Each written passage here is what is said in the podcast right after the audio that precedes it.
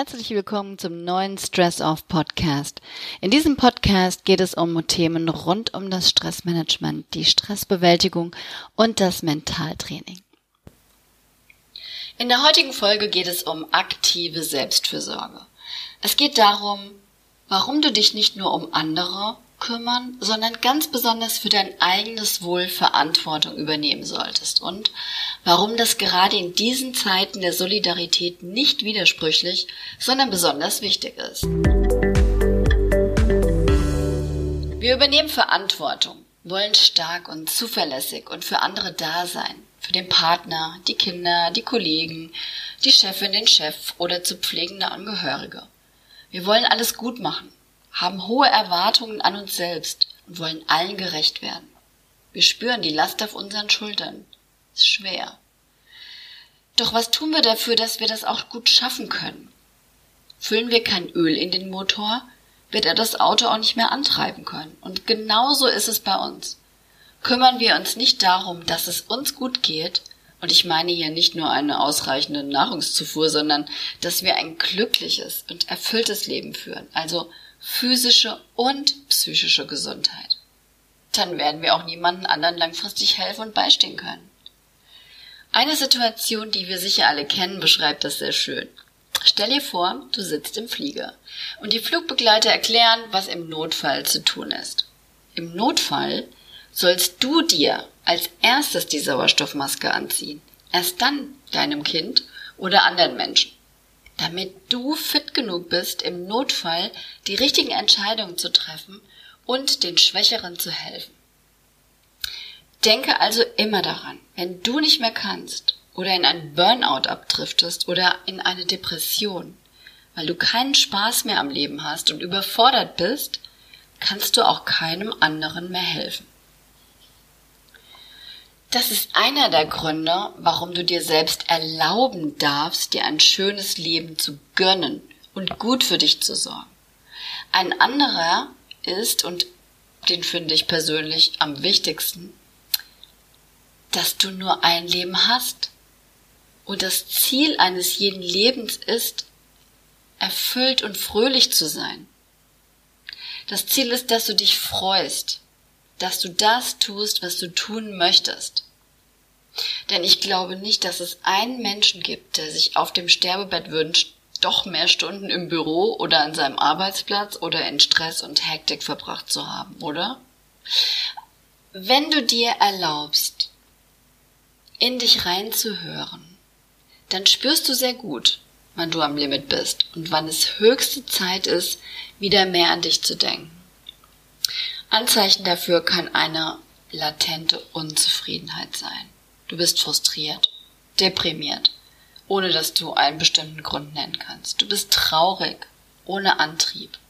Jede Entscheidung fällt dir schwer und überfordert dich sogar. Du fühlst dich in deinem Leben gefangen, fremdbestimmt. Wenn du diese Anzeichen erkennst und bewusst wahrnimmst, dann hast du den wichtigsten Schritt schon mal getan. Aber du solltest nicht warten, bis es so weit kommst. Du solltest dich und dein Wohlergehen und deine Freude und Glück immer im Blick haben. Es gibt eine sehr schöne Übung. Schau einfach mal in den Spiegel. Der Mensch, den du da siehst, ist der, der für dein Leben verantwortlich ist. Und vielleicht schreibst du dir diesen Satz auf ein Post-it und klebst ihn an den Spiegel, sodass du ihn immer sehen kannst. Nimm dir auch mal Zeit darüber nachzudenken. Und zwar ganz besonders in Situationen, in denen du denkst, dass du ein Opfer bist, ein Opfer von Lebensumständen oder von anderen Menschen. Du bist derjenige, der verantwortlich ist, dass dein Leben erfüllt und wunderbar ist. Okay, was können wir jetzt also oder was kannst du konkret tun? Erstens, trenne Wichtiges von Unwichtigem.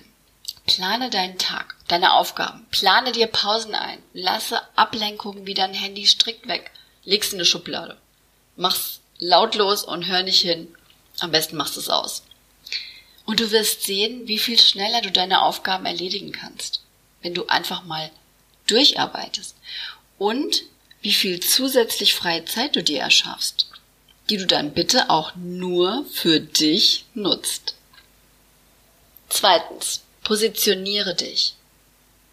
Du bist eher der diplomatische Typ. Willst es allen recht machen? Nimmst dich zurück und leidest lieber im Stillen? Nein, werde aktiv. Nimm dich selbst wichtig und mache Vorschläge, wie man Dinge anders machen kann. Lass dich nicht von deinem pseudo schlechten Gewissen leiten, sondern stehe für deine Meinung ein. Mache dir klar, dass eine klare Haltung wichtig ist und es allen Beteiligten leichter macht, miteinander umzugehen, wenn alles sachlich dabei aber auch immer schön freundlich formuliert auf den Tisch kommt. Drittens. Lade dein Energiekonto aktiv auf. Frage dich, was gibt dir Energie?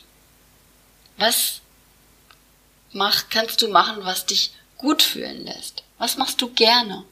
Vielleicht ist es die tägliche Zeit nur für dich selbst, in der du Tagebuch schreibst oder Yoga machst oder meditierst, ein Buch liest oder einfach nur da sitzt. Vielleicht ist es ein Sportprogramm, das dich so richtig auspowert, aber deine Energie aufbaut. Ein gemeinsames Abendessen mit der Familie oder Freunden. Denk mal darüber nach und schaffe dir Zeitinseln und kleine Rituale, die dir Energie geben. Viertens. Halte Ausschau nach wertvollen Momenten. Ja, meist bewerten wir den Tag nur nach den negativen Dingen, die geschehen sind und vergessen vollkommen die schönen Momente. Aber genau das sind die Momente, an die wir uns später erinnern, wenn wir zurückdenken. Stelle dir jeden Abend die Frage, was ist heute Schönes geschehen? Was habe ich wahrgenommen? Für was bin ich dankbar? Der Spaziergang im Wald, die zehn Minuten, die du dir im Garten oder auf dem Balkon in der Sonne gegönnt hast, als dein Nachbar dir zugewunken hat? Du wirst erstaunt sein, wie viele wertvolle Momente deinen Tag bereichern.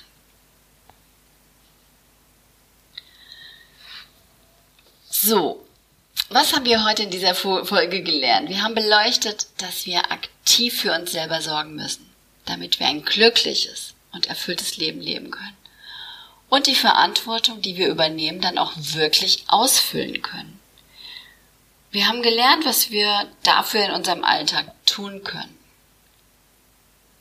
Und schließen möchte ich diesen etwas, vielleicht etwas längeren Podcast heute mit einem längeren Zitat von Charlie Chaplin. Als ich mich zu lieben begann, konnte ich erkennen, dass emotionaler Schmerz und Leid nur Warnungen für mich sind, nicht gegen meine eigene Wahrheit zu leben. Heute weiß ich, das nennt man authentisch sein. Als ich mich selbst zu lieben begann, habe ich verstanden, wie sehr es jemanden beleidigen kann, wenn ich versuche, diesem Menschen meine Wünsche aufzudrücken, obwohl ich wusste, dass die Zeit nicht reif und der Mensch nicht bereit war. Und auch, wenn ich selbst dieser Mensch war. Heute weiß ich, das nennt man Respekt. Als ich mich selbst zu lieben begann, habe ich aufgehört, mich nach einem anderen Leben zu sehen und konnte sehen, dass alles um mich herum eine Einladung zum Wachsen war. Heute weiß ich, das nennt man Reife. Als ich mich selbst zu lieben begann, habe ich aufgehört, mich meiner freien Zeit zu berauben. Und ich habe aufgehört, weiter grandiose Projekte für die Zukunft zu entwerfen. Heute mache ich nur das, was mir Freude und Glück bringt, was ich liebe und was mein Herz zum Lachen bringt, auf meine eigene Art und Weise und in meinem eigenen Rhythmus und Tempo. Heute weiß ich, das nennt man Einfachheit. Als ich mich selbst zu lieben begann, habe ich mich von allem befreit, was nicht gesund für mich war. Von Speisen, Menschen, Dingen, Situationen und von allem, das mich immer wieder hinunterzog weg von mir selbst. Anfangs nannte ich das gesunden Egoismus, aber heute weiß ich, das ist Selbstliebe. Als ich mich selbst zu lieben begann, habe ich aufgehört, immer Recht haben zu wollen. So habe ich mich weniger geirrt. Und heute habe ich erkannt, das nennt man Demut. Als ich mich selbst zu lieben begann, habe ich mich geweigert, weiter in der Vergangenheit zu leben und mich um meine Zukunft zu sorgen. Jetzt lebe ich nur noch in diesem Augenblick, wo alles stattfindet. Und so lebe ich heute jeden Tag, Tag für Tag und nenne es Erfüllung. Als ich mich selbst zu lieben begann, da erkannte ich, dass mich mein Denken behindern und krank machen kann. Als ich mich jedoch mit meinem Herzen verband, bekam der Verstand einen wertvollen Verbündeten. Und diese Verbindung nenne ich heute Herzensweisheit. Wir brauchen uns nicht weiter vor Auseinandersetzungen, Konflikten und Problemen mit uns selbst und anderen fürchten. Denn sogar Sterne knallen manchmal aufeinander und es entstehen neue Welten. Heute weiß ich, das ist das Leben. In diesem Sinne wünsche ich dir viel Spaß beim Umsetzen. Take care of yourself. Und wenn du jetzt Lust bekommen hast und mehr über Stress und einen gesunden Umgang mit Stress erfahren möchtest, freue ich mich, wenn du meinen Podcast abonnierst oder ihn mit Freunden und Bekannten teilst oder meine Webseite www.business-in-balance.net besuchst. Leider können aufgrund der derzeitigen Coronavirus-Situation keine Offline-Stressmanagement-Seminare stattfinden. Aber ich arbeite mit Hochdruck an meinem Stress-Off-Online-Kurs, bei dem ich dich über einige Wochen hinweg darin begleite, Tools und Werkzeuge des Stressmanagements effektiv in deinen Alltag zu integrieren und umzusetzen. Informationen dazu findest du in Kürze auf meiner Webseite. Er wird spätestens, denke ich, ab Sommer 2020 verfügbar sein. Falls du Fragen hast, schreib mir gerne. Bis dahin, don't forget to relax. Deine Silke.